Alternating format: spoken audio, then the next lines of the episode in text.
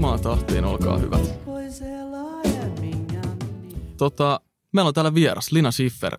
Ihan mahtavaa, että olet meidän kanssa täällä. Ilo olla. Tervetuloa. Kiitos. Tämä on hauskaa. Tota, mites tämmöiset jäiset small talkit alkuun? Öö, omituisia aikoja elelty tässä keväällä, kesällä. Mikä, mikä fiilis itsellä, miten sulla on niinku hommat mennyt? No sanos muuta. En oikein edes tiedä tässä vaiheessa. Tämä on yksi oudoimmista ja omalla tavallaan raskaimmista, mutta sitten myös ö, reflektoinnin aiheuttaneista vuosista, tota, tota, mitä ikinä on itse elänyt. Ehkä nyt alkaa olla vähän semmoinen maalilinja lähestyy ja voisiko tämä jotenkin normalisoitua tästä tämä olo, koska nyt sitten koronan kylkeen kaikki muut jutut ja varsinkin tämä no, viime päivien liikehdintä tätä rasismikeskustelu ympärillä niin aiheesta, niin huomaa, että nyt on vähän semmoinen, että – god damn. Kyllä. että tota, mitä vielä. Mutta henkilökohtaisesti mennyt, mennyt varmaan niin kuin kaikilla muillakin, että on hyviä ja on huonoja päiviä, mutta, mutta yllättävän, yllättävän myös ok tämä on ollut ja yhtään romantisoimatta tätä, tätä viime, viime kuukausien ö, raskasta aikaa, niin on tässä ollut kyllä henkilökohtaisesti ainakin ihan hyviä puolia, että on tullut vähän rauhoituttua. Millaisia hyviä puolia?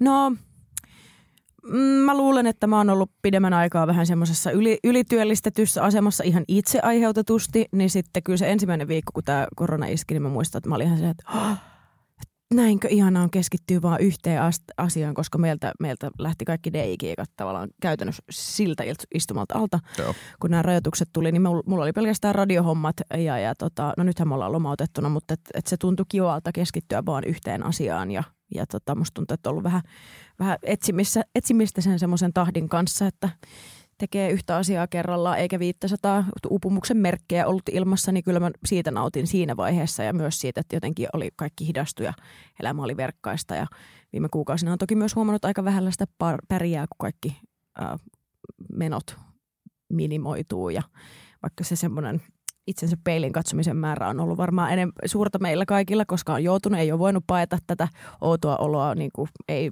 tiedätkö, bailaa klubille hmm. töihin, mikä lie on sun, sun tapa tehdä sitä, sitä, kun ei halua kohdata omia ahdistavia tunteitaan, niin koen, että siinä on ollut kyllä sitten jotain semmoista kasvun paikkaakin. Joo. Miten tota, mä oon itse huomannut siis tässä nyt, kun, kun ei ole ollut duuneja ja, ja hommat on siirtynyt, on ollut aikaa miettiä ja puuhailla kaikenlaista, niin vaikka mä oon aina kokenut olevani semmoinen ihminen, että, että mä oon niin tiedostanut sen, että mulla on paljon frendejä ja mulla on paljon hyviä juttuja elämässä ja paljon niin hyviä asioita tapahtuu, niin nyt jotenkin on vielä ihan uudella tavalla ymmärtänyt sen merkityksen, että mikä siinä on oikeasti, että sä oot ihmisten kanssa paikoissa ja sä oot jollain porukalla jossain liikenteessä. Ei se niin kuin vaikka teillä joku se house party puhelu silleen friendiporukalla, niin ei se, ei se niin kuin ei se tuosta fiilistä, ei siinä niin kuin ole sitä. On jotenkin oppinut vielä niin kuin uudella tavalla kunnioittaa ja, ja fiilistelee niitä semmoisia kontakteja, mitä niin kuin läheisten ihmisten kanssa on, niin miten esimerkiksi sul ylipäätään miettiä, että okei, sä oot radiosduunis ja, ja se on tavallaan silleen niin kuin hektinen ammatti ja, ja paljon niin kuin kaikkea ja teet vielä niin kuin paljon kaikkea muuta, niin sen lisäksi vapaa-ajalla, oot sä tykkäät olla itsekseen vai tykkäät sä vielä olla tavallaan ihmisten kanssa tekemässä vielä jotain vai miten se niin sulla menee? Mun hyvä ystäväni Ella on kuvailut minut kerran näin. Sä oot maailman sosiaalisin introvertti, jonka mä tunnen ja se, se on ehkä se parhaiten kuvaava, että mä oon tosi sosiaalinen. Mulla on paljon ystäviä ja eri, eri kaveripiirejä vuosien varrelta. Pidän itseäni niin kuin hyvänä ystävänä ja lojalina ystävänä, mutta sitten samalla ihan ehdoton henkireikä niin, niin ystävyys kuin parisuhteessa on oma aika ja mä viihdyn tosi paljon myös yksin. Ja välillä se kultaisen keskitien löytäminen on haastavaa, varsinkin musta tuntuu, että vähän vanhemmiten, niin se on, sen oman ajan merkitys on vaan kasvanut. Ja sitten kun on vähän huono sanoa ei, niin on välillä silleen, sekin on uuvuttavaa, niin ihan niin kuin ystävät on, niin jos aina sanot joo tai et, et, et, jotenkin, jotenkin yrittänyt sitten vähän tunnustella sitä, jos toi nyt oli yhtään epäselvemmin vastattu. Mutta siis joo, olen, on, on mulla paljon ystäviä ja on siis tosi sosiaalinen, mutta tota, ehdottomasti kaipaan myös välillä ihan omaa aikaa ja todella semmoista niin kuin täysin virikkeetöntä yksin olemista. Arvostan suuresti. Joo, mullakin se menee just tolleen niin kuin, että päivässä on jossain vaiheessa pakko nähdä joku vaikka mä nauttisin tosi paljon siitä, että mä oon yksin ja on itselleni aikaa ja tehdä sellaisia asioita, mitkä mua kiinnostaa. Mutta kumminkin jossain vaiheessa joka tapauksessa on pakko nähdä joku, joku kaveri tai joku, jolle keskustella. päästä puhumaan edes vähän.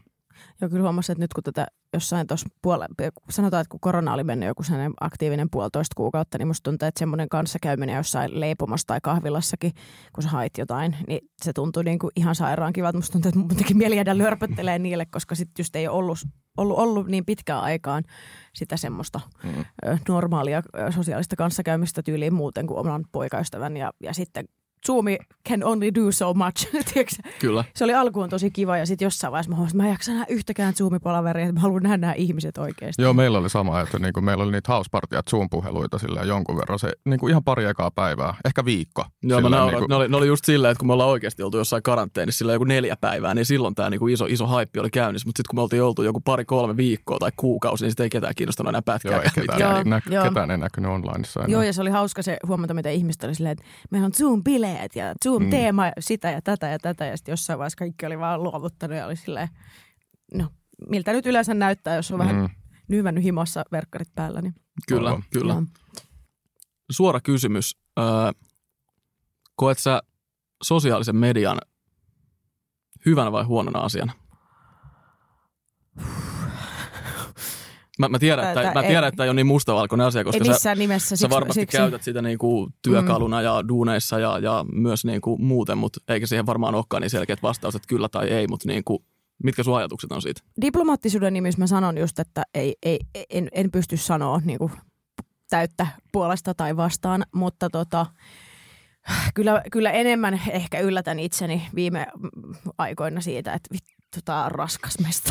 Joo. että tota, tota, tota, ehkä se kans, se on varmaan myös sidoksissa tähän aikaan, ja kun on tullut vietettyä enemmän aikaa siellä ja sitten se on semmoista aivotonta puuroa. Mutta sitten samalla se on tosi voimakas keino vaikuttaa. Se on, se on mulle esim. komedian puolesta tällä hetkellä niin kauan kuin mä en pääse tekemään telkkarissa tai jossain, jossain niin kuin komedia äh, tota, duuneja, mikä on ehkä mun semmoinen ultimaattinen unelma, niin, niin kyllä, mä, kyllä se on mulle silleen elintärkeä ja, ja kiva jotenkin tosi korvaamaton työkalu, että se on olemassa, että mä pystyn laittaa sinne jotain 15 sekunnin instastoreja tai olla kontaktissa ihmisiä, jotka fiilistelee meidän radio-ohjelmaa tai kysyy, mikä se biisi oli tai, tai, tai miten vaan käydä keskustelua. Mutta, mutta tota, semmoiseen koko päivä aktivismiin somassani musta ei olisi nostan hattua kaikille, jotka sitä esim. tällä hetkellä tekee. Mutta sosiaalinen media on, on hyvissä semmoisissa inhimillisissä määrissä mitä mukavin paikka, mutta sitten se myös helposti imaisee mukanaan. Miten sitten, kun sulla on, tota, sä oot nykyään julkisuudessa niin kuin, tai julkisessa työssä, niin miten sä koet, että sun, niin kuin some on vaikuttanut, tai miten sun niin kuin, suhde som- someen on niin kuin, vai, niin kuin, muuttunut siinä aikana? Se on vähän muuttunut ja toi on tosi kiinnostava kysymys, koska mä välillä unohdan sen, että esim. kun mä, mä edustan bassoa tietyllä tapaa. Toki me ollaan yritetty myös pitää huolta siitä, että omat, omat sosiaalisen median tilit, esim. Instagram, että sä saat tehdä siellä mitä sä haluat, mutta totta kai sun pitää niinku tietyllä tapaa käyttää, käyttäytyä ja, ja vastata tiettyjä, tiettyjä normeja ja onneksi mä en nyt pidä itseäni minä semmoisena himo anarki, tai siis ei anarkia ei ole aina huonosta, mutta sillä, että käyttäytyy, mutta öm, olikohan se ensimmäisen kerran, kun mä otin kantaa johonkin, johonkin rasismijuttuun, niin ihan yksi random tyyppi oli silleen, että, että siistiä, että sä otat kantaa. Ja että mä ymmärrän, että sä et voi vahvemmin ottaa kantaa, koska sä edustat bassoa. Ja mä en ole ajatellut sitä noin. Ja sitten mä olisin, että niin totta, että kuluttajat näkee sen varmaan tolleen, kun kyse oli taas enemmän siitä, että mä en, ehkä mulla ei ollut, ollut niinku työkaluja tai oikeita sanoja, kuinka, kuinka Mm. tehdä sitä. Ja sitten kun mä tein sen, niin se, siitä tuli heti, heti reaktio. Mutta joo, se, se, on, se, se pitää muistaa, mutta samalla mä yritän olla sillä että, että se, ei, se ei saa liikaa säädellä säädellä se, äh, kelle mä edustan mitäkin tai kenen leivissä mä olen, varsinkin noilla niin kuin henkilökohtaisilla omilla tileillä. Siellä taas sitten se suure, suurempi tapa, tota, tämmöinen, onko oravan kolo joku käsite? No leikitään, että on joku tämmöinen tota, labyrintti on sitten taas te, se, että, että toteutatko siellä omaa itseäsi sen mukaan, mitä sä luulet, että jengi ajattelee susta. Et koska kyllähän me annetaan sosiaalisessa mediassa itsestämme tietynlainen kuva. Joo. Mä en ihan usko, että se on kenenkään kohdalla se sataprosenttinen kuva. Ja sehän on toisaalta vapauttavaa. Se on tietynlainen fasadi, missä sä voit toteuttaa asioita, mitä sä et pakosti tekisi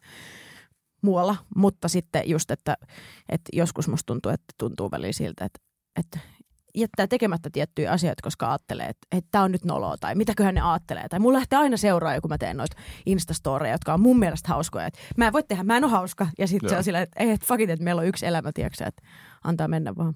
Mm. Kyllä, joo ja siis toi niin kuin, tykkäjien ja seuraajien kattominen on siis semmoinen asia, että, että mikä on niin kuin hirveetä. Siis niin kuin no ihan, ite, ihan itsessään. itsessään. Ja se on kuitenkin semmoinen asia myös, että vaikka sen tiedostaa ja, ja vaikka sen niin kuin jotenkin, mäkin olen niin kuin pitkään ihan tietoisesti ajatellut, että toi ei niin kuin, tuolla ei ole merkitystä, toi ei niin kuin vaikuta. Mm. Mutta kyllä fakta sitten kuitenkin on se, että kun sä omasta mielestäsi postaat jonkun hyvän jutun ja siihen ei tulekaan sitä määrää tykkäyksiä kuin mitä sä niinku ehkä ajattelit, että siihen normaalisti voisi tulla. Mm. Niin tai päinvastoin sinulta vaan lähtee seuraa. Niin, niin, niin siitä, siitä tulee niinku semmoinen fiilis, että mitä mä nyt tein niinku väärin. Mm. Ja vaikka sen kuinka niinku tiedostaa, niin silti tuohon kuitenkin päätyy aina uudestaan ja uudestaan. Eipä. Miten tota, mm, henkilöbrändäys on ihan hirveä sana, mutta se on... Se, se, se on mutantti, mutta se on, se on sitä mut, käytetään paljon. Sitä käytetään paljon ja se on myös niinku tosi asia, että melkein niinku alalla kuin alalla, niin tota, se on jotenkin se, se juttu niinku tällä hetkellä ollut pitkään. Mitä sä niinku itse ajattelet on koko niinku termin ja ajatuksen niinku omalla kohdalla? Sehän on... Um hyvin toteutettuna mitä mahtavin työkalu. Sä voit tehdä itsestäsi miljonäärin ja ison vaikuttajan, jossa, jossa tai sun ympäristö tai ne koneistot, jotka sua henkilöbrändää, koska aina se ei ole myöskään itse tehtyä, niin se on, se on myös niin hyvin hoidettuna tosi, tosi tota voimakas työkalu. Itse äh, ehkä sitten kans huomaan, että karsasta näinä, näinä turbohenkilöbrändäyksen aikoina sitä tietynlaista vähän sellaista mekaanista, mautonta, teollista makua, mikä siitä henkilöbrändäyksestä usein syntyy sosiaalisessa mediassa. Eli mikä se ihminen oikeasti on.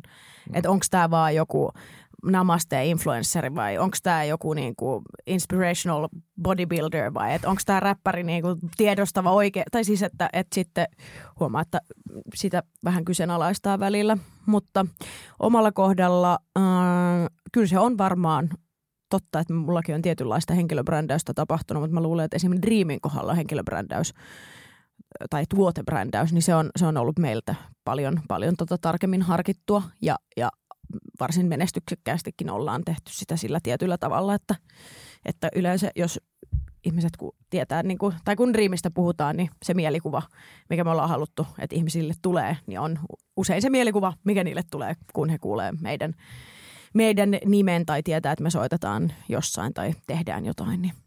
No mutta tämä on kiinnostavaa, koska tota, miten, no sä voit ö, omin sanoin kertoa, että miten koko Dream-homma ylipäätään lähti liikkeelle, mutta se mikä siinä niin kuin kiinnostaa on se, että miten jotenkin tietoisesti ja suunnitellusti te lähditte niin rakentaa sitä, vai tuliko tämä kaikki niin brändääminen, missä äsken puhuit, niin vasta niin kuin tavallaan myöhemmin siihen messiin? Se tuli vähän niin kuin salakavalasti se, sekä että. Et Sitten sit kun me tajuttiin, että, että kannattaa, niin sitten me ruvettiin vielä enemmän satsaa sitä, mutta ei me olla ikin haluttu olla sillä, että nyt me tehdään tämmöinen fake day duo. Ja, tai tiedätkö, sillä, että kaikki mitä, mikä siinä brändäyksessäkin on, lähtee jostain totuuden kulmasta, mutta ö, nopea intro. Dream ö, syntyi 2014 vuoden lopussa. Me tiesin Taikan yhteisten tuttujen kautta ja Taika oli silloin Radio Helsingin toinen ohjelma ja sitten mä olin vieraan siellä muutaman kerran. Ja äh, oli tosi hyvä meininki. Sitten me käytiin kanssa, äh, käytiin tota, jonkin verran sitten muutaman kerran kahvilla ja kävi ilmi, että meillä on tosi samanlainen niin kuin sekä musiikki että huumorimaku. Ja sitten ei siinä mennytkään kuin pari kuukautta, niin Taika kysyi, että haluaisinko mä aloittaa tehdä sen ohjelmaa Radio Helsingille, koska se sen edellinen ohjelma oli loppumaisillaan. Sitten mä sanoin, että joo. Ja sitten me ruvettiin tekemään.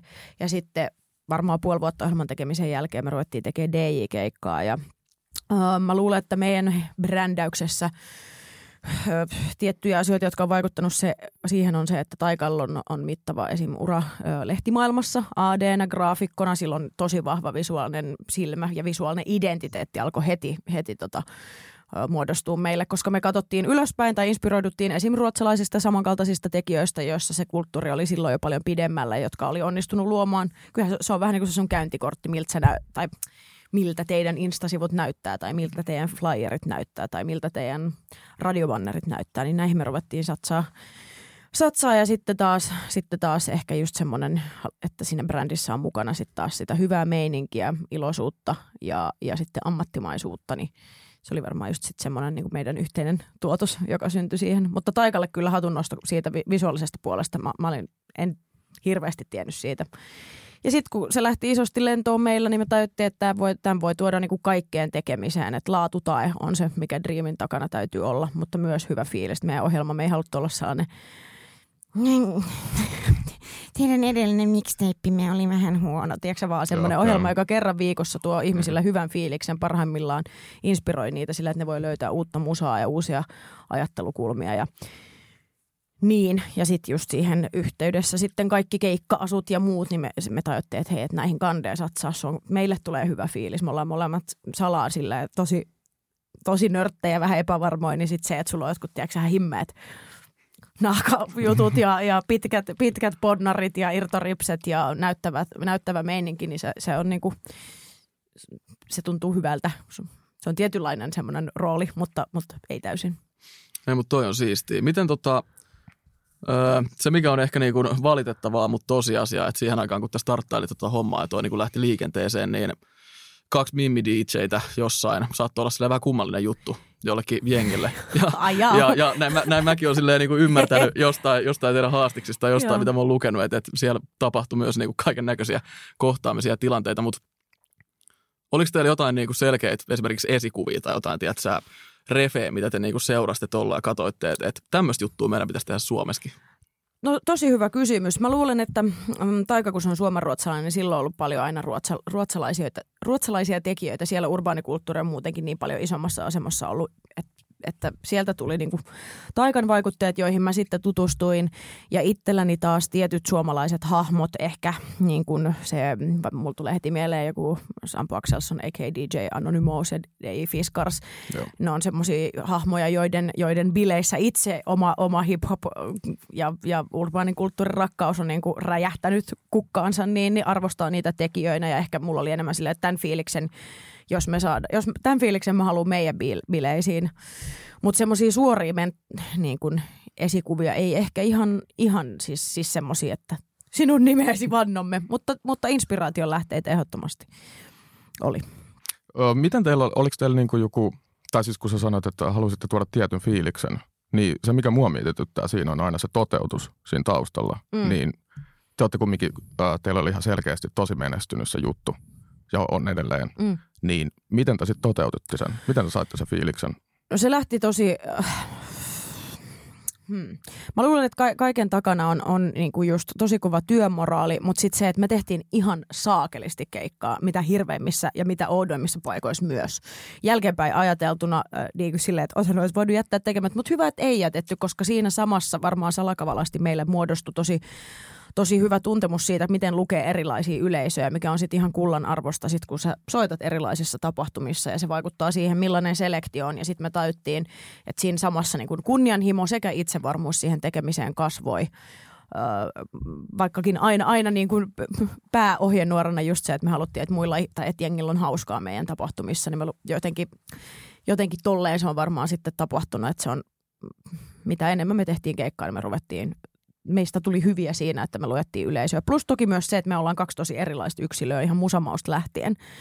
Että, että aika on niin mun sillain muusa ja molemminpuolisesti, että, mm. että en, ei mulla ennen elämässä ollut sellaista kokemusta siitä, miten että, että on melkein voittamaton olo, kun on jonkun toisen kanssa yhdessä. Varsinkin jos se fokus ja se kunnianhimo ja se yhteinen agenda on sama. Plus, että muistaa pitää hauskaa. Aivan. Se välillä pääsi unohtumaan. mikä on tietty vähän sillä ison duunin, ahkeran duunin, ei siis sillä, että se oli inhottavaa, mutta just sillä, että, että me parina vuotena silloin menestys, menestys, al, menestysvuosien päätteeksi mentiin aina lomalle yhdessä kahdestaan. Me oltiin Havailla ja sitten me oltiin Meksikossa, että me tarvittiin semmoinen konkreettinen hengähdystauko ja semmoinen, että me ollaan kahdestaan vaan jossain, tiedätkö, Aavanmeren tuolla puolella god damn, mikä vuosi. Joo, hyvä. Niin, ja toi on varmaan järkevää vielä se, että olette tehnyt se yhdessä, koska Joo. varmaan aika moni duo haluaa tehdä niinku just erikseen asioita siinä vaiheessa. Jep. Niin varmaan sellainen hyvä yhteenveto koko hommasta sillä, että pystyy tekemään Joo. kahdestaan jossain. Se oli ihanaa. Mm. Mutta joo, toi kuulostaa kyllä just siltä, mikä, mikä tuntuu olevan menestysresepti aika usein. Että tehdään paljon duunia, tehdään paljon keikkaa, muistetaan pitää hauskaa – niin ne hyvät jutut niin kuin yleensä syntyy. Kyllä. Ja siis paljon, paljon virheitä, paljon, paljon niin kuin, uh, kantapään kautta oppimista tietenkin. Mutta ehkä me ei olla myöskään sellaisia ihmisiä, jotka ehkä niinku, kuitenkin niin peruskilttejä tyyppejä, että sit heti jos oli jotain haasteita tai konflikteja tai jotain tilanteita tai jotain keikkahommia, whatever it is, ne on tuhat ja yksi asiaa voi tapahtua keikkojen ja buukkausten yhteydessä, niin sitten aina, aina jos meni vähän niin sanotusti metsään, niin reflektoitiin tosi paljon ja mietittiin, miten tehdä paremmin. Ja sitten varsinkin kun All Day tuli messiin 2016 loppuvuodesta, niin se oli kyllä iso apu, koska ei me oltu tajuttu, että meilläkin voi olla joku, joka edustaa meitä. Tiedätkö, me ihmeteltiin, miksi oli aina keikoilla ollut mitään tekniikkaa. Hmm. Sitten joku kollega oli että eikö teillä ole Day Rideri? Mä, Mitä? Onko Dayilla ollut Rideri? Joo voi. Mutta just kans, että kun ei ollut ketään toisaalta sitten alusta saakka ohjaamassa meitä miten ja missä ja milloin tehdä. Aina niin kuin palkkioista lähtien, niin opittiin itse. Hmm. Kyllä. Miten tota, äh, Dream Girls oli iso juttu ja, ja, ja se on niinku, se oli hieno, hieno keissi ja Mä en tiedä, onko se niinku väärin sanoa, mutta mulla ainakin tuli semmoinen fiilis, että se oli vähän tämmöinen niinku movement, jos voi sanoa. Että sitten sit, sit tuli iso mm. juttu ja se herätti niinku hyvää keskustelua ja, ja siinä oli paljon kaikkea hienoa. Kerro vähän siitä, miten toi Dream muodostui Dream Girlsiksi, miten se koko niinku kuvio meni? Uh, 2018 alkuvuodesta Jussi Laine, eli meidän, meidän yksi edustajista Oldeelta otti yhteyttä, että hei, että Flow kaipaa niin kuin, sisältöä, nais, naisräppisisältöä ja sitten me alettiin siinä pallottelemaan Taika ja Jussin kanssa, että mitä jos tämä olisikin niin kuin, niin kuin ähm, me mietittiin jotain ulkomaalaisia nimiä, mutta sitten mietittiin, että kyllähän tässä saisi enemmän irti, jos otetaan ihan silleen niin kuin Suomi edellä. Me tiedettiin jonkin verran tyyppejä. Meille, meille tosi tärkeää ollut aina tuoda radioon uusia up and coming artisteja, joille ei pakosti heti olisi mahdollisuuksia mennä isoihin radioihin. Niin sitten me alettiin miettiä semmoisia artisteja, jotka joista muodostuisi makea kokonaisuus ja joilla on kuitenkin jonkin verran kokemusta jo niin kuin lava-esiintymisestä ja tällaisesta, ettei tarvitse ihan kädestä pitää kaikkea käydä läpi. Niin, niin tota, sitten me ruvettiin buukkailemaan artisteja ja, ja löydettiin niin kuin tosi hyvä, hyvä jengi, mitä erilaisimpia yksilöitä. Ja sitten meillä oli tiedossa se budjetti jossain vaiheessa, että me taittiin, että no hitto, että, että nyt satsataan, satsataan tehdään niin kuin kunnon show ja, ja sit se, se me luotiin niin kuin kaikki yhdessä, että et, tota, koko sen tiimin kanssa. Ja sieltä tuli hienoja ehdotuksia. Rebekka, Rebekka just ähm, tutustutti meidät tosi makeeseen visotyyppiin ja tanssijat tuli Tampereelta, jotka oli kanssa Rebekan tuttuja. Ja sitten me otettiin Ella Puktiin, joka on tota, vaatesuunnittelijani yhteyttä, että jos se tekisi, se on Taikan kollega tai tuttu, että jos se tekisi, tekisi sitten taas meille noin vaatteet, me saatiin Addu messiin siihen ja, ja tota, sitten se olikin menoa hyvin raskasta, mutta ihanaa, mutta siis sanomattakin selvää, että kun sä oot yhtäkkiä ilman mitään manageritaitoa tai mitään, se vähän kasvoi myös silleen niin suureksi, että, että, että välillä oli silleen, oho, että pysytään kaikki tässä samasta. Siis että tosi, tosi hyvin kaikki meni ja on niin kuin ihanaa, mutta että, että tota, oli, oli aika learning curve mulle ja Taikalle, että me oltiin yhtäkkiä niin kuin DJiden lisäksi ja managereita, vähän niin kuin äitejä, pidettiin huolta ihmisten aikatauluista ja siitä, että kaikki on paikalla ja tuottajia ja, ja mit, mitä vielä. Niin siis toihan on tosi iso kokonaisuus, mitä teidän pitänyt niin kuin pitää käsissä. Että se oli, niin kuin ei, ei, ei tuollaisia niin joka, joka tota, klubi-illoissa tai festareilla niin edes näe tavallaan Suomessa. Noin, noin tavallaan iso jengi yhdessä prokkiksessa, yhdellä keikalla tavallaan. Toi, toi on niin oikeasti iso keissi. Se oli tosi iso keissi ja sitten sit toisaalta se rikkaus siinä ras, raskauden ja rankkuuden ohella oli just se, että meitä oli niin monta yksilöä ja sitten kaikki toi jotain omaa pöytää. Ja totta kai niin kuin veti, veti kuitenkin loppupeleissä yhteistä köyttä, mutta olisi niin kuin kusetusta väittää, että se oli helppoa. Se on, nostan hattua kaikille suurille korealaisille tyttö- ja poikabändien luotsaajille. Niillä on aina tunnetusti joku 25 jäsentä ja muuta, niin, niin siellä oli kyllä paljon, paljon elementtejä, mutta siitä tuli en mä oikein tiedä, mä luulen, että me ei oikein tiedetty edes, että mihin me ryhdytään, mutta saatikaan, että millainen siitä tulee. Sitten se flow-keikka osoitti sen, me oltiin vähän silleen, mitä? Aa, että niin, että ihmisiä oikeasti kiinnostaa tämä. Tai siis totta kai me oletettiin ja haluttiinkin ja toivottiin näin, mutta sitten se rupesi siitä niin kuin lähteä isoksi. Hmm. Joo, no tota mä niin kuin mietinkin tavallaan mietin jo silloin ja mietin, että nyt kun tässä istutaan saman pöydän ääressä, niin kysyn tätä, että tota, sitten tavallaan niin kuin, se oli näyttävä keissi, hieno keissi, siinä mm. oli paljon taitavia artisteja niin kuin, tavallaan priimaa niin kuin se itse sisältö ja keikat ja näin. Mutta sehän myös tavallaan osui jotenkin ehkä semmoiseen aikaan tai semmoiseen kohtaan, että sitten se myös niinku herätti enemmän keskustelua tavallaan siitä lähtökohdasta, että okei, että nyt täällä on mimmeitä, että se porukka täynnä ja lava täynnä ja täällä on mimmit, jotka räppää ja täällä on iso merkki. Sitten se tavallaan niinku levisi sit se niinku asia siitä, mikä oli pelkästään niinku hyvä, mutta et oliko toi semmoinen asia, mikä yllätti teidät siihen hetkessä ihan täysin, vai osasitteko te vähän arvella, että tässä voi nyt olla aika hyvä, hyvä keissi, niin kuin mikä vähän herättää jengi? Kyllä me osattiin arvella, että, että se on hyvä keissi ja varsinkin jos ottaa, emme lähdetty tekemään tätä silleen, että me too mielessä, mutta totta kai siinä on paljon sanomaa ja, ja ideologiaa taustalla, mutta tämä oli niin kuin noin vuosi sen liikehdinnän alkamisen jälkeen, äh, niin, niin kuin meillä oli se flow josta sitten hommat lähti liikkeelle, niin tota, että osattiin ennakoida, mutta ei ehkä sitä laajuutta. Ja siis konkreettisesti laajuudella tarkoitan ehkä sitä flow-keikan alkua, kun me tajuttiin, miten paljon ihmisiä siellä oli ja miten erinäköisiä ihmisiä, niin kuin nuorista vanhoihin ja, ja, ja tota, kaikkea, kaikkea, niin siitä, siitä tuli semmoinen fiilis, että tämä ei ole vaan tämmöinen, niin kuin, että mimmit fiilaa mimmeä juttu.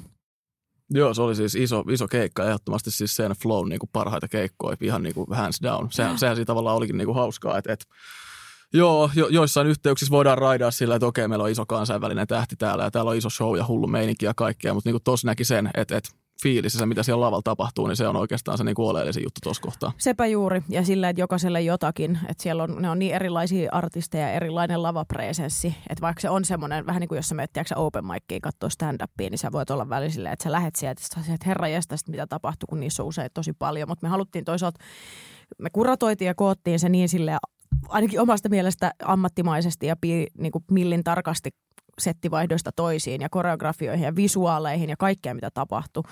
Että, että me haluttiin, että se pysyy sillä niin kuin ehänä, mutta kuitenkin laajena. Kyllä, ja kyllä se näkyi, nä, näkyi siitä, että se oli niin kuin mietitty konsepti kuitenkin, että, että se näytti ja kuulosti niin kuin erinomaiselta. Kiva kuulla. Miten sitten silloin, kun te olitte niin kuin, aloittelitte noita hommia, niin pystyisit, pystyisit ollenkaan ajattelemaan mitään tällaista, että se kehittyy tuollaiseen? Ei, ei, ei. Tämä on kaikki, kaikki tota, tosi en mä tiedä, onko se niinku Suomen, Suomen mittakaava ja se, että Suomi on loppupeleissä niinku Suomen musakskenekin tosi pieni. Et, et, tota, tai jotenkin, mä en tiedä, miten mä nyt vastaisin tähän siis se, että musta tuntuu, että jossain Jenkeissä, jossa musaskene on niin massiivinen, monen, monen, monen miljardin business, niin, niin tota, se on niin, semmoista jotenkin tuntuu siltä, että se on silleen viisivuotissuunnitelma ja näin ja näin. Ja täällä vähän kokeillaan ja mennään ja, ja sitten yhtäkkiä sä oot silleen, että me ollaan niinku tyttö, tiedätkö, sille 11 artistin managereita, ja, mm. mutta, mutta kaikki kokemus plussaa ja just kans ehkä sitten just se, että, että tota, niin, joo, juu. En, en olisi arvannut. Mutta yksi, mikä mua, niin kuin mun mielestä on jännä, että teillä oli tosi iso keikka silloin Flowssa, se oli 2018, Joo. niin tosi moni suomalainen tuollainen niin artisti on se, niin kuin se lähtökohta on se, että sen jälkeen pitää aina tehdä isommin mm. ja isommin ja isommin. Niin, oliko teillä jotain tällaisia ajatuksia vai? Ei, eihän me oikeasti tiedetty, mitä siitä tulee. Mm. Tai siis, että ei, ei me oltu niin kuin, että sitten kun se keikka oli super iso, tai siis, että se oli niin iso se vastaanotto ja siitä puhuttiin, niin sitten sit rupesi satelemaan lisää keikkopyyntöjä ensi kesälle. Kun tänne oli tosissaan tarkoitus olla vaan tämmöinen niin kuin one big show, ja sitten me alettiin miettiä, ja se oli F, joka oli silleen, sano hyvin, että miksi, miksi me ei käytettäisi tätä mahdollisuutta hyödyksi ja tehtäisiin vielä niin kuin kesä, kesän ö, verran keikkoja kaikilla festareilla koska ei tämä ole myöskään eh, niin kuin olosuhteet ja toi, miten toi, mistä toi koostuu ja, ja muut, muutkin asiat, tai sille, että kaikilla artisteilla on kuitenkin myös omat agendat ja muut, niin toi ei olisi mun mielestä toimiva semmoisen niin kuin viiden vuoden leidit lavalla Joo. konseptina. Mm. Mutta että, että sitten me ajateltiin, että no totta kai, että olisi tyhmä olla vielä sanomatta ei niin kuin yhdelle semmoiselle isolle rykäykselle. Miten tota, kun toi homma sitten lähti niinku öö, silleen leviämään, että, että sovitte lisää keikkoja ja mm. teitte ja jatkoitte ja näin, niin pystytkö sanoa, että, että millaisia niin kuin kohtaamisia siellä kulisseissa oli, että, että öö, miten, mitenköhän mä tämän muotoilisin, silleen, että öö, tuliko paljon jengiä silleen, jotka hiffas, että okei, tässä on siisti uusi juttu käynnissä, mm. että, että ollaan messissä tässä ja jeesataan tätä, tai päinvastoin, tuliko vähän semmoista jengiä, jotka kattelee silleen, että, että okei, että, että ketä te olette ja mistä te olette ilmestynyt ja mikä tämä juttu on. Millainen tavallaan se fiilis siellä oli? Molemmin puolisesti, kyllä. Ei siis, Su- kuten sanottu, Suomi on pieni, pieni maa, niin siellä, siellä mahtui molempaa, mutta siis pääasiallisesti kyllä niin kuin pelkkää sillä jeesiä ja plussaa ja peukkua ja avunantoa, mutta, mutta totta kai oli niin kuin, me oltiin, me haastateltiin Taikan kanssa tota, hyvä verse tuohon uuteen yhteen teokseen, joka tulee, mä en tiedä, onko se nyt kakkososa sitä edellistä, seuraten, niin siinä, siinä me kerrotaan flowkeikkaa edeltävästä tapaamisesta Bäkkärillä, jossa meidän vieressä oli liuta suomiräppäreitä miehiä, joista yksikään ei puukahtanut sanaa, vaikka meillä oli niin kuin käytännössä sama pihaosuus siinä Bäkkärillä, paitsi, paitsi Gridlock, joka oli just silleen, että jee, ja jotain, että. Ja sitten mä muistan, että me oltiin siitä silleen, että voi vitu vessat. Mm. ei, ei, ei mutta se, hei, ei, ei pidä mm. juttua tommosia, mutta siinä tilanteessa tuntui kyllä, että meillä oli kaikki, tiedätkö, rukousringit, ei me kyllä rukoiltu, mutta että tosi sellainen jotenkin silleen, voimaannuttava yhteisöllinen fiilis, niin, niin se tuntui vähän silleen, että sieltä kyräiltiin, mutta, mutta siellä me, mepäs näytettiin. Kyllä. Aivan, Ehkä aivan. se on myös, myös tota, mm, musiikkiala on, on täynnä egoja loppupeleissä mun mielestä, että se, että sä käyttäydyt vähän defenssillä tai jotenkin tietyissä paikoissa on ymmärrettävää, mutta ehkä välillä tietty toivoisi, että sellaista ei olisi niin paljon kuin mitä välillä tuntuu olevan. Mutta sitten toisaalta just jos sitä ajattelee liikaa, niin sitten, sitten se sun validaation tarve on jossain väärässä. Että sit se on vähän silleen, että antaa mennä.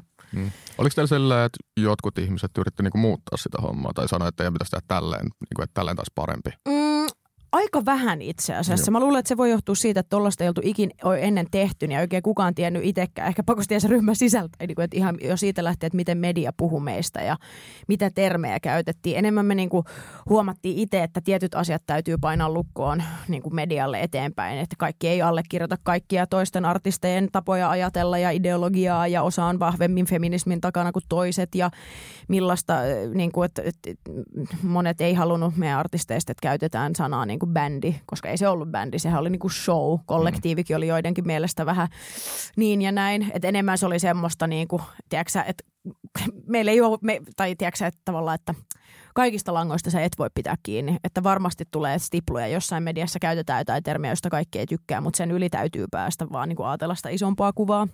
Mutta joo, ei, ei ihan hirveästi ollut mitään semmoista kyllä, kylläkään. Mitä sä niin kun itse ajattelet tästä kaikesta nyt niin kun jälkikäteen, jos näin voi sanoa, tuosta niin Dreamgirls-hommasta? No hitto, siis mä en tiedä, onko mä vieläkään ihan täysin sisäistänyt, miten, miten siisti ja, ja sillain me- merkittävä juttu se oli.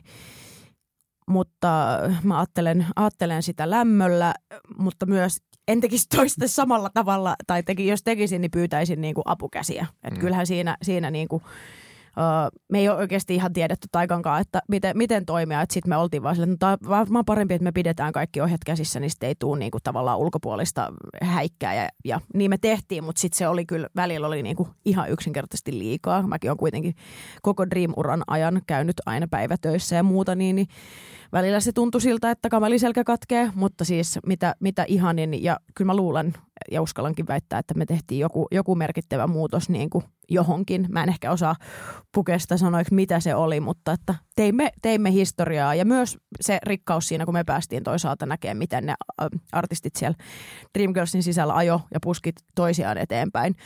Se oli niin kuin tosi tervettä kilpailua tai sellaista hyvää, että ne niin kuin feed off each other's ideas ja näin. Ja sitten taas me Taikan kanssa yhtä lailla niin kuin just tykättiin kuitenkin kaiken, kaiken tota työmäärän keskellä siitä, siitä tota yhteisestä agendasta.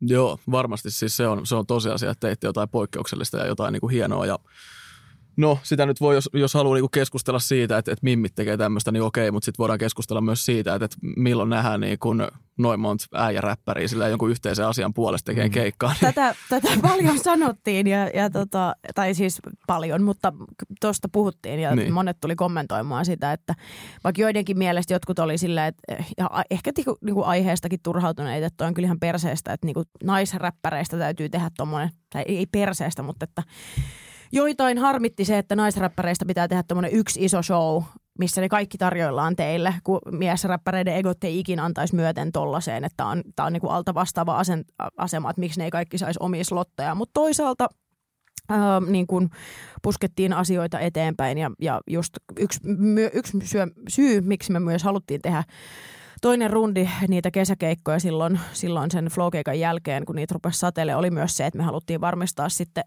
Dreamgirlsin sisällä oleville artisteille tulevaisuudessa mahdollisesti sitten omia slotteja. Se tapahtui ja se oli just silleen niin kuin parasta, mitä voi käydä, että me ikään kuin, niin kuin näytetään se yhteinen voima, mutta sitten ihmiset ja kuluttajat ja katsojat varmasti löytää sieltä omat lempparinsa ja näin se kysyntäkin kasvaa. Ja mullahan siis niin kuin, tai teidän se juttu, niin toi mulle niin kuin aika monta silleen mimmiräppäriä, jos mä en ollut ikinä kuullutkaan. Tosi monelta on kuullut mm. samaa. Ja se on, toi on niinku paras palaute, mitä me voidaan saada. Ja toisaalta niinku osoittaa sen, että kyllä työtä on vielä tehtävänä, mutta kyllä mä luulen, että, että ton myötä niinku, niinku jotenkin niin alettiin suhtautua vähän, vähän enemmän tosissaan. Mm. Kyllä, ja kyllä niin kuin täytyy sanoa, että, että totta kai niin kuin jokaisen henkilökohtainen talentti on niin kuin oma asia ja, ja sit niin kuin, tähän liittyy paljon asioita, mutta se, että prosessissa ollaan, se on hyvä asia. Se on välillä myös vähän niin kuin raskas asia, Kyllä. mutta mut niin kuin, et, et, kyllähän te nyt tavallaan siinä pari kesän aikana puskitte niin kuin suomalaisten mimmiräppärien gameen niin kuin huomattavasti eteenpäin. Ja, ja silleen,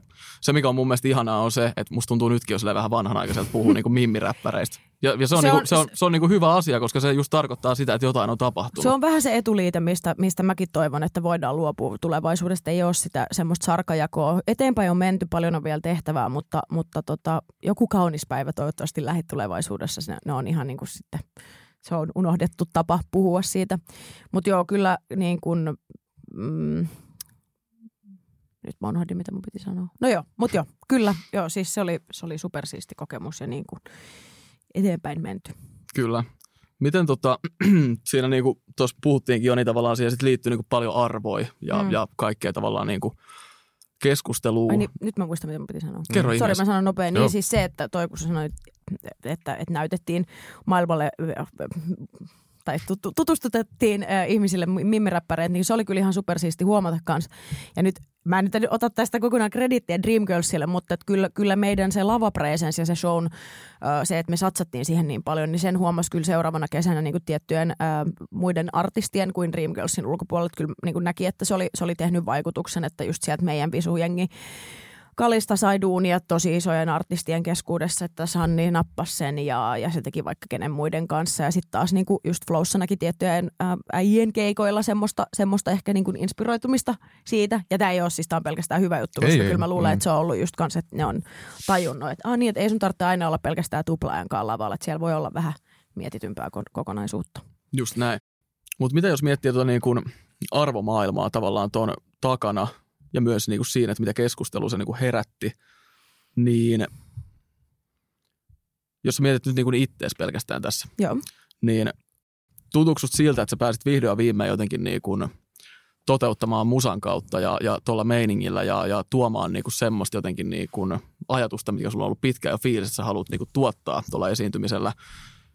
Ja koet sä myös samalla, että sä olisit niin kuin oppinut tuosta jotain. Että jos nyt jotenkin silleen niin kuin, öö, järkevämmin muodostaa tämän kysymyksen, niin miten sä koet, että tämä koko Dreamgirls-keissi on vaikuttanut sun omaan identiteettiin?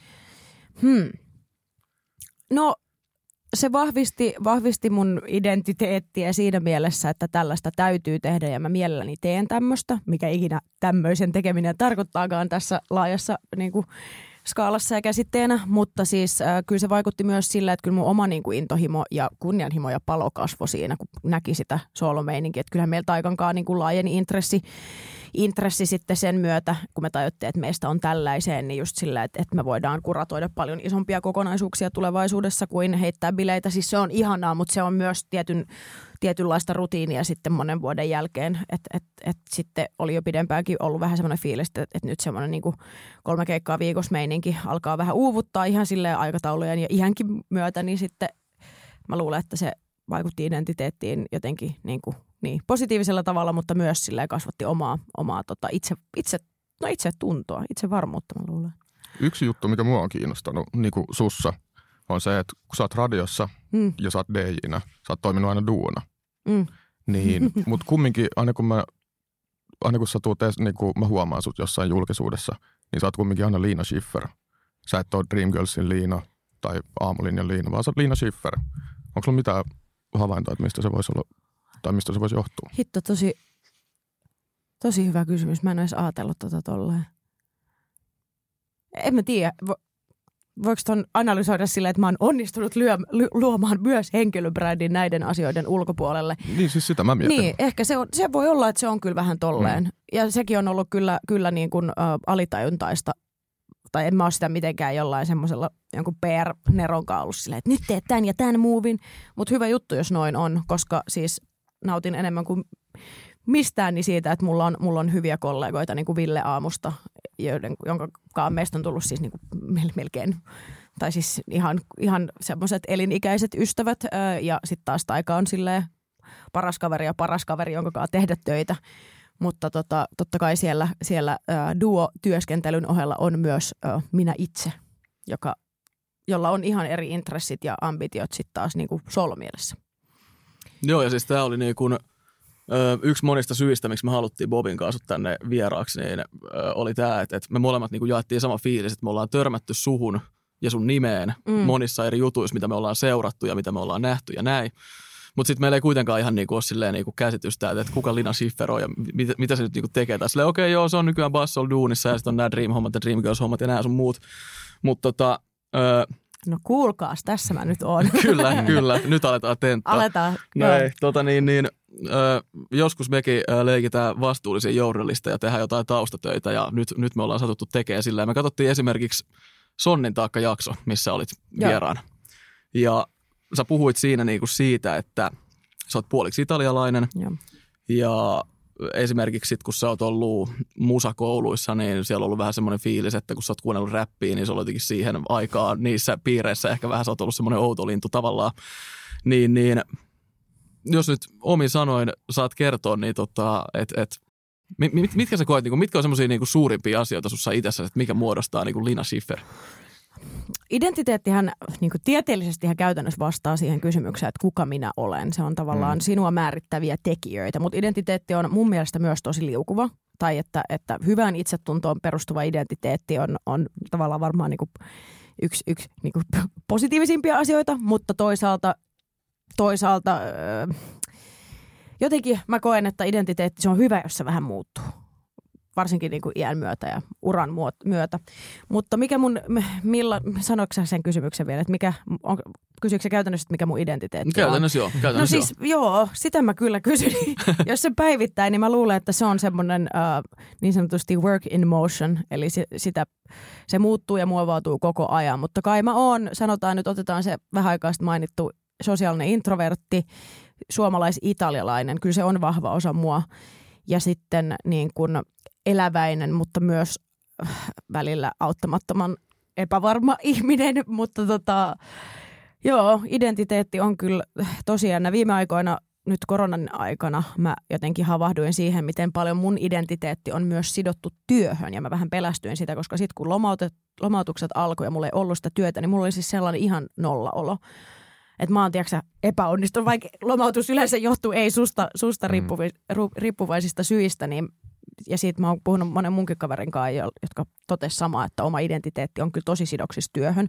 Varsinkin Suomessa me ollaan kuitenkin äärimmäisen sillain työkeskeinen ö, kulttuuri ja länsimaalainen sellainen, niin, niin ehkä enemmän miettinyt, että oma identiteetti ei saisi rakentua niin paljon kuitenkaan työhön. Se on tosi hyvä, että sit, sitä on ja se vaikuttaa siellä, mutta joo, mä luulen, että mun identiteetti on, on alati muuttuva, mutta sitten siellä on sellaiset peruspilarit, jotka vaikuttaa siihen, millainen ja miten mä käyttäydyn. Mutta kyllä mä sitä tosi paljon mietin, koska, koska tota, sehän on aika raaka se hetki, kun se tajut, että ihminen, ihmisen kasvus ei ole mikään. Että sitten kun olet 60, se loppuu, vaan se on silleen, hautaan saakkahan me Kyllä. muovaudutaan. Se on jotenkin yhtä aikaa vapauttavaa ja sitten myös tietysti vähän niin kuin silleen raskaskin ajatus näinpä, näinpä. paikoin. Miten sitten, onko sulla sitten, uh, kun miet, sä sanoit, että sulla on niinku työn kautta muodostunut tosi sellainen niin kuin vahva identiteetti, tai että niin kuin, su, identiteetti on sidonnainen siihen. Mm. Niin kun mä mietin identiteettiä, niin mä näen jotenkin niin kuin eri ajanjaksoja mun elämässä, jotka on vaikuttanut siihen. Onko sulla sillä? Joo, kyllä vähän tolleen myös. Mm ja olisi outoa, jos se ei liittyisi elämäntilanteisiin ja varsinkin ikään. Ne on, ne on niin kuvastavia tekijöitä. Ja mä luulen, että itse asiassa nyt kun otit ton esiin, niin ehkä yksi merkittävimpiä juttuja omassa identiteetissä viimeisen kymmenen vuoden aikana on ollut se, mikä musta tuntuu, että tapahtuu usein vähän päälle kolmekymppisille. tai no se on ra- raaka yleistys, mutta on se, että mä luulen, että me ollaan ihan yhtä fucked up ja, ja sekaisin kuin me ollaan ennenkin oltu, mutta sä et ole ihan niin stressissä enää siitä. Tai tiedätkö sillä, että musta tuntuu, että silloin parikymppisenä lukio jälkeen se on niin sitä silleen, kuka mä oon, mitä mä teen, nämä valinnat vaikuttaa tosi paljon, mä haluan olla tietynlainen ja äh, kaikki tehdään yhdessä ja FOMO sitä, FOMO tätä. Ja sitten jossain vaiheessa oot silleen, että tiedätkö sä, take me as I am, tämmöinen mä oon, että mä muutun, mutta mä en jaksa olla ehkä ihan niin pinteessä itse siitä. Ja sen mä oon kokenut hieman vapauttavana ja rentouttavana tekijänä, että, että tota, enkä mä sano, että kaikilla on tälleen, mutta kyllä mulla on vähän semmoinen fiilis, että kavereiden kanssa ollaan juteltu, niin ei ole ehkä ihan niin sellaista polttavaa stressiä siitä, millainen on tai mi- mitä näyttää ulospäin. Hmm.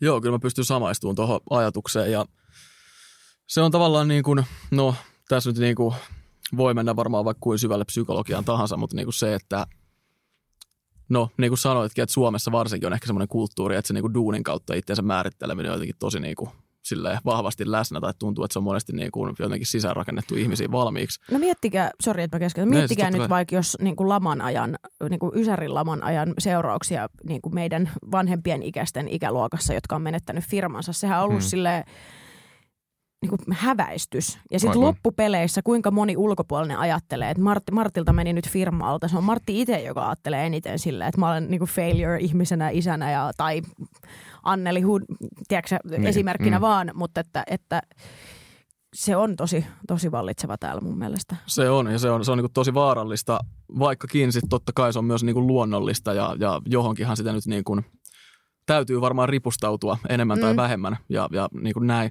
Mutta jos mä mietin vaikka niin kuin omalla kohdalla, niin ää, no on ollut just niin kuin selkeitä ajanjaksoja, milloin se oma identiteetti on niin kuin muodostunut. Niin näet sä esimerkiksi sun elämässä jotain tuommoisia selkeitä kohtia tai tilanteita, että mitkä on muodostanut sua joksikin, mitä sä oot nyt? Joo, kyllä tiet, tietynlaiset tulikasteet elämässä mä koen on semmoisia niin vahvasti identiteettiin muovaavia tekijöitä.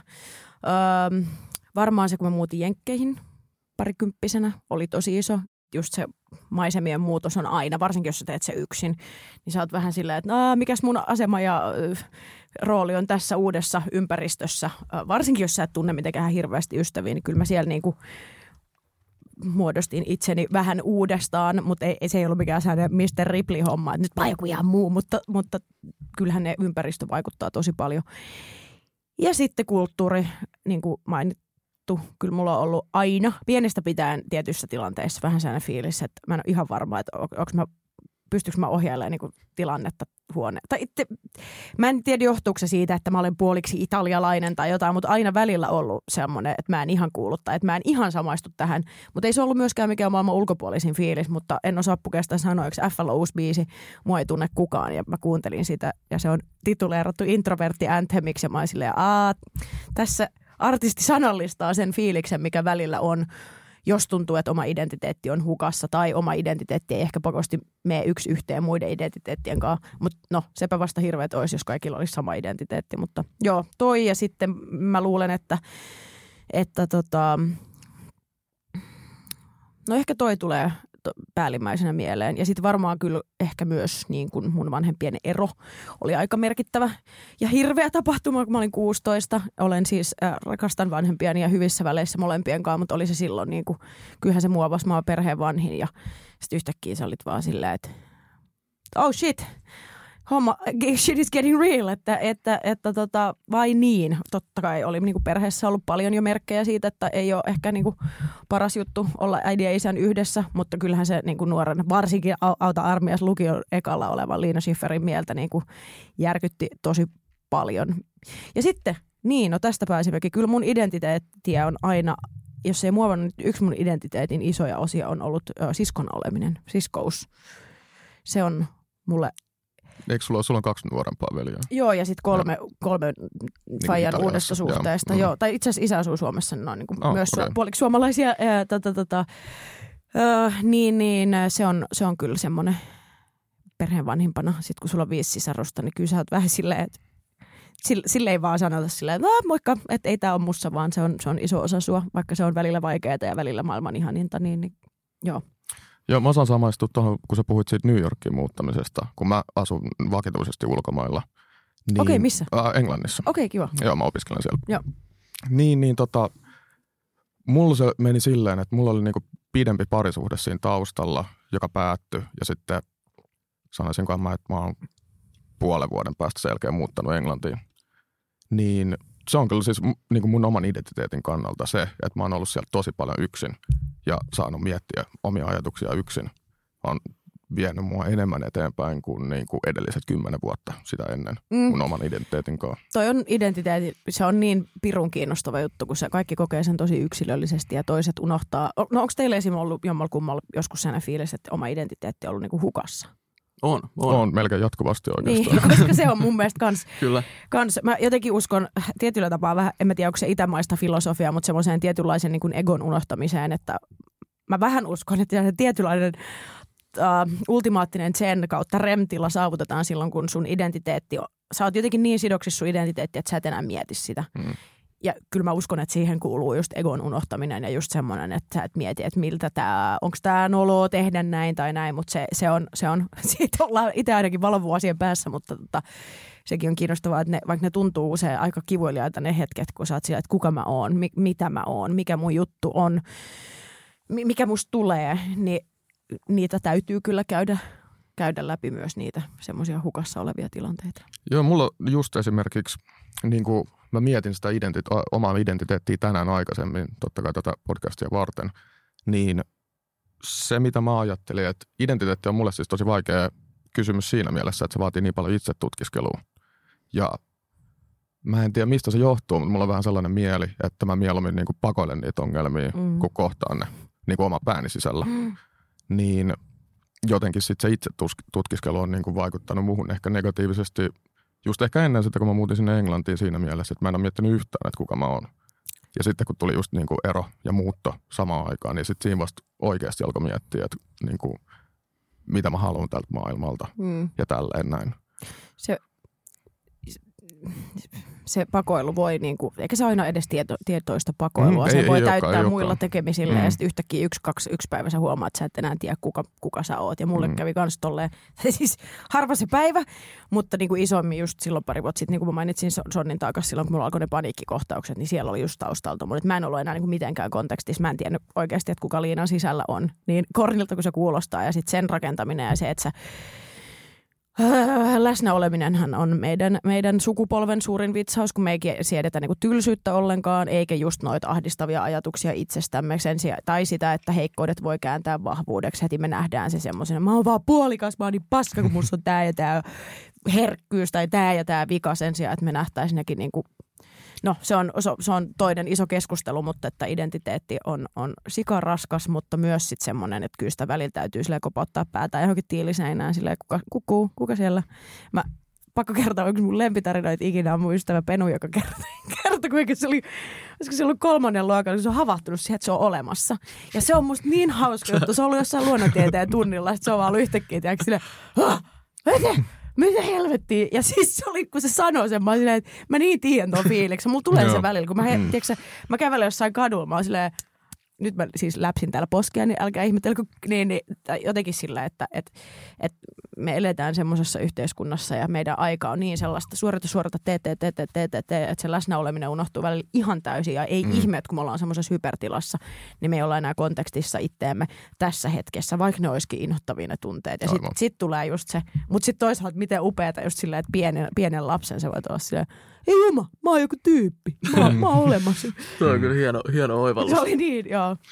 Mutta siis toi on ihan totta. Ja jossain niinku eri yhteyksissä on ö, nähnytkin sitä keskustelua ja mun mielestä jotenkin, en enää muista kuka ja missä sana, mutta joku kauniisti ilmasi tälleen, että että just some ja kaiken takia bla bla bla, niin meidän sukupolvi on jotenkin tämmöistä jengiä, että me ollaan niinku mestareita luomaan tietynlainen kuva itsestämme, mutta me ei sitten niinku oikeasti tiedetä tai tunneta itsemme niinku sit ihan hirveästi yhtään. Mm, kuulostaa hätäistä. Master in disguise. Kyllä, mutta mut, se on sille ihan totta ja en mä tiedä siis, no jotenkin silleen Bob, kun sä sanoit tosta, että, että sä oot niinku jotenkin mestari pakoilemaan niitä niinku ajatuksia sun muita, niin mä taas jotenkin koen itse ehkä omalla kohdallani silleen, että, että semmoinen tavallaan jotenkin, mitä mä oon oppinut arvostamaan, semmoinen piirre itsessäni, niin on se, että mä oon jotenkin aina tosi mielelläni ja, ja tosi niin kuin silleen sen tarkemmin miettimättä niin kuin tutkiskellut itteeni aika paljon. Tai silleen, että mulla oli jotenkin tosi tärkeää silleen, että mulla on itselläni niin kuin hyvä fiilis itsestäni. Ja sittenhän se tavallaan niin kuin menee myös, on niitä hetkiä, kun se menee ihan överiksi. Ja siellä tulee tavallaan mulle sitten se fiilis, että, että, että yritänkö mä nyt kaivaa itsestäni jotain asiaa, mitä ei niin kuin edes oottaisi. Että miksi mä niin kuin edes mietin tätä. Tai Mm. mm. sitten siitä tulee tavallaan semmoinen niin kuin luuppi, että, että mitä, mitä mä niin kuin edes nyt yritän niin kuin miettiä itsestäni. Mutta niin kuin, No mä voin esimerkiksi sanoa suoraan, että, että, että ny, nyt on ollut semmoinen tilanne, että mä oon niin kuin vajaa puoli vuotta sitten eronnut parisuhteesta ja mm. asuttiin pari vuotta yhdessä tolleen. Niin nyt on ollut semmoinen hetki, että muuttaa yksin, niin jotenkin alitajuntisesti on ajatellut silleen, että no mun elämä varmaan palautuu aika samanlaiseksi, mitä se oli silloin ennen kuin me alettiin seurustelemaan. Mm. Ja sitten nyt on huomannut, että eihän se niinku palaudu. Yeah. ja, että tässä on, niinku, on, on asioita niinku ympärillä tapahtunut ja, ja on asioita tapahtunut niinku itsensäkaan ja on ajatukset ja fiilikset muuttunut. Ja nyt on ollut vähän semmoinen niinku uudelleen rakentamisen hetki, että, että okei, okay, että no joo, kyllähän mä voin tavallaan niinku muuttaa näitä ajatuksia. Kyllähän mä voin muuttaa näitä asioita niinku itsessäni ja tavallaan niinku mennä jotain uutta kohti. Just toi, identiteettihän voi rakentaa. Se ei ole pakosti ulkoisista asioista riippuvainen. Niin kuin, komedia on mulle aina ollut suuri henkireikä identiteettiasioissa myös, kun välillä kipuilee sen kanssa, että kuka on tai on aika armoton itseään kohtaan. Tai on myös aikoja, kun ei tykkää itsestään, niin just se, että sit mä oon tajunnut, että kaikki mun fanittamat koomikot on sellaisia niin suuria itseinhon roskapusseja, jotka kyllä puhuu siitä tosi paljon, että se niin tiedostaa sen, mutta että jotenkin just se, että että miksei anna itselleen lupaa niin kuin ilon hetkiin, että, että kerää välillä vaan syitä siihen, minkä takia, tai lähtee vähän laukalle tämä selitys, mutta just toi, että kyllähän sä voit myös itse vaikuttaa siihen, siihen, millainen identiteetti sulla on, ja jos joku asia ahdistaa sua sun identiteettissä, niin vaikka se todennäköisesti vaatii hartiavoimin töitä, niin sen voi muuttaa tai sitä voi tarkastella hmm. eri suunnista. Kyllä. Just näin. Miten tota, itse asiassa Bob, me ei ole koskaan puhuttu tästä aiheesta. Mä tiedän, että ei ollut aivan sairas futisfani niin koko elämänsä. Ja taas urheilufanius on semmoinen asia, mikä, mitä mun on niin haastavaa ymmärtää. Mulla ei ollut koskaan mitään semmoista niin isoa paloa sporttia. Onko sulla ollut jotain tuommoisia, niin kuin, tiedätkö, futarihaaveet joskus kidinä ja, ja ootko niin kuin kelannut silleen ja katsonut jotain jalkapallomatseja, että tommonen mä haluan olla. Ja sitten jotenkin, onko se vaikuttanut sun ajatteluun jotenkin? On, siis mun ikävuodet, no ehkä mä sanoisin 6-10, 6-11 sanoisin mä oon elänyt unelmaa siitä, että mä haluaisin olla jalkapalloilija. Se todennäköisesti johtuu siitä, että 98 uh, futiksen MM-kisoissa mä rakastuin siihen lajiin niin kuin ihan totaalisesti. Mm. Ja se vielä niin kuin, jotenkin henkilöity yhteen ihmiseen, siis sellainen jalkapalloilija kuin Michael Owen, joka pelasi Liverpoolissa ja Englannin maajoukkueessa. Loisti näissä 98 kisoissa nuori pelaaja. Mä jotenkin niin kuin hullaannuin siitä ihan täysin. Ja sitten Mä elin sen varmaan niin neljä-viisi vuotta sellaista, että musta tulee jalkapalloilija. Mm. Että siis niin kuin, ihan sama mitä koulussa tapahtuu, musta tulee jalkapalloilija. Kunnes, mä muistan tämän hetken, siis se on niin kuin, o- omalla tavallaan traaginen hetki, mutta jotenkin huvittava myös samaan aikaan. Että mä oon ollut futisturnauksessa joskus just 11-vuotiaana. Ja mä oon kesken pelin, mä ollaan oltu häviöllä jo- jollekin niin kuin suht kehnolle joukkueelle. Ja mä oon tajunnut, että ei musta mitään futispelaajaa tuu. Et, niin kuin, jos me ollaan nyt häviöllä ja mä oon tässä ja mä en, sano, niin kuin, mä en vaikuta tähän peliin mitenkään, niin ei musta kyllä mitään jalkapalloilijaa tuu, se on aivan varma. Voi ei, mutta miten lopullinen ajatus sulla on tullut jo noin nuorella iällä? Kyllähän se on... Mä, niin. mä, mä en osaa sanoa, koska omalla tavalla on... joku voi ajatella 11-vuotiaana, että nyt mun pitää tehdä niin kuin kaikki duuni maailmassa, mm. että musta tulee se, mitä mä haluan olla. Mutta mä taas on ollut silleen, että joo, ei musta kyllä mitään niin kuin jalkapalloilijaa tuu. Mutta mikä on taas sitten taas, me ollaan Suomessa – se on tosi vaikeaa täältä niin kuin tästä elintasosta, missä me ollaan oikeasti nousta niin kuin sinne huipulle.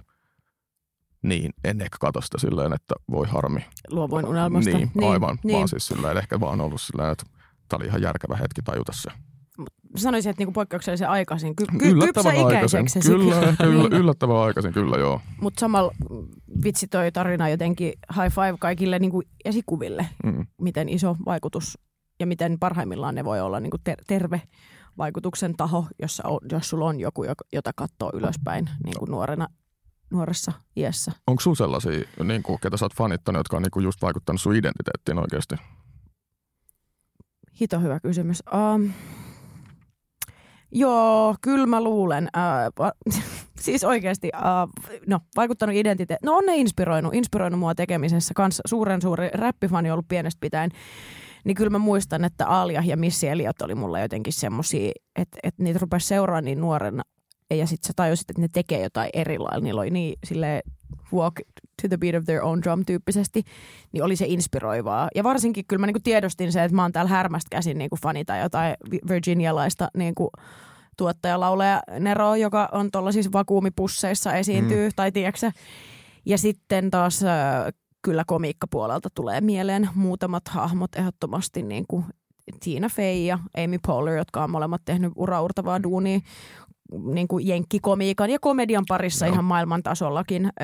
Plus, että niiden kirjat on mulle, molempien tekemät kirjat on semmoisia, mihin mä palaan niin kuin aika aikojen jälkeen, Joo. että, Mm. että muista, muista kuka oot ja nää teki tän tälleen, niin kyllä säkin voit tehdä, Mm. jos sä haluat. Joo. Toi on aika jännä yhteys sillä, kun alkaa miettiä, että mitä sä oot sit valjastanut sen myöhemmälle jälleen, niin kun miettii tuon Dreamgirls-keissiä. Sanois muuta. Mm. Joo. Joo, ja tulee, jo, siis kyllä, kyllä. Joo, ne kertoo vielä molemmat tosi paljon siitä, niin kuin millaista. No Tiina Fey oli niin kuin ensimmäinen pääkäsikirjoittaja SNLssä. Mm. Silloin Ysärin lopulla siitä tuli ja sitten Amy Poehler taas luotsannut sitä Parks and Recia. Ja ne oli samaan Mm. aikaan myös SNLssä ja niillä on molemmilla tosi paljon kyllä tarinoita siitä, miten niin kuin ne on raivannut tietä ehkä myös tiedostamattaan ilman sen suurempia agendoja, mutta ollut niin kuin ensimmäisiä naisia tietyssä, tietyssä asemassa ja, ja, ja, ja sitten mutta siihenkään ei pidä riippua liik- tai just niinku ripustaa sitä Mm. liikaa siihen, että mä haluan olla eka. Mä kyllä uskon ni- niin kanssa siihen, että jos sä löydät sun juttus, niin sit se, sit se on vaan, vaikka sit, kun sä löydät sun oman jutun, niin sä oot valmis kulkea sen tien, vaikka sä tiedät, että se ei ole suora tie. Sä tiedät, että sieltä tulee töyssyjä, sieltä tulee mutkia matkaan. Sä oot valmis ottaa sen hitin, mutta se, se kirkas äh, kuva siellä, siellä jossain, jonka sä näet ja joka luo sulle inspiraatiota. Varsinkin, jos se on vielä semmoinen juttu, joka, josta muutkin voi hyötyä tai tuottaa muille iloa. Se on ainakin itsellä tekemisessä tosi tärkeä se, että se ei voi olla liian niin kuin, narsistinen se juttu, mitä toteuttaa. Niin kyllä se, kyllä se sitten selkeyttää hommia. Sä oot valmis menee, vaikka se olisi vaikeaa. Mm. Mitäs sitten, tässä ollaan moneen, yh, monessa yhteydessä todettu, että, että prosessissa ollaan ja, ja asiat muuttuu ja, Jep. ja meidän omat identiteetit elää ja niin kuin pitääkin, se on, se on hyvä, Aivan. hyvä asia. Öö, mitäs Lina, jos sä mietit ittees, sanotaan 10-15 vuoden päästä, m- millaisia asioita sä näet siellä? Onko siellä jotain uusia piirteitä tai uusia jotenkin osioita elämässä, mitä sä näet, että saattaa ehkä olla tulossa tai mitä sä haluaisit, että olisi tulossa? Tai mitä sulla on niin kuin nyt, nyt, nyt, kun sä mietit sun identiteettiä, mistä sä Käynnissä. tiedät, että se on myös osa sun identiteettiä silloin? No no joo, varmasti tämä, mistä mä olen kotoisin, se, että Mm. mä oon kahden kulttuurin tuotos, ei, sitä ei, niin, mitä vanhemmaksi mä tuun, sitä ylpeämpi mä oon siitä, siitä Joo. monipuolisuudesta.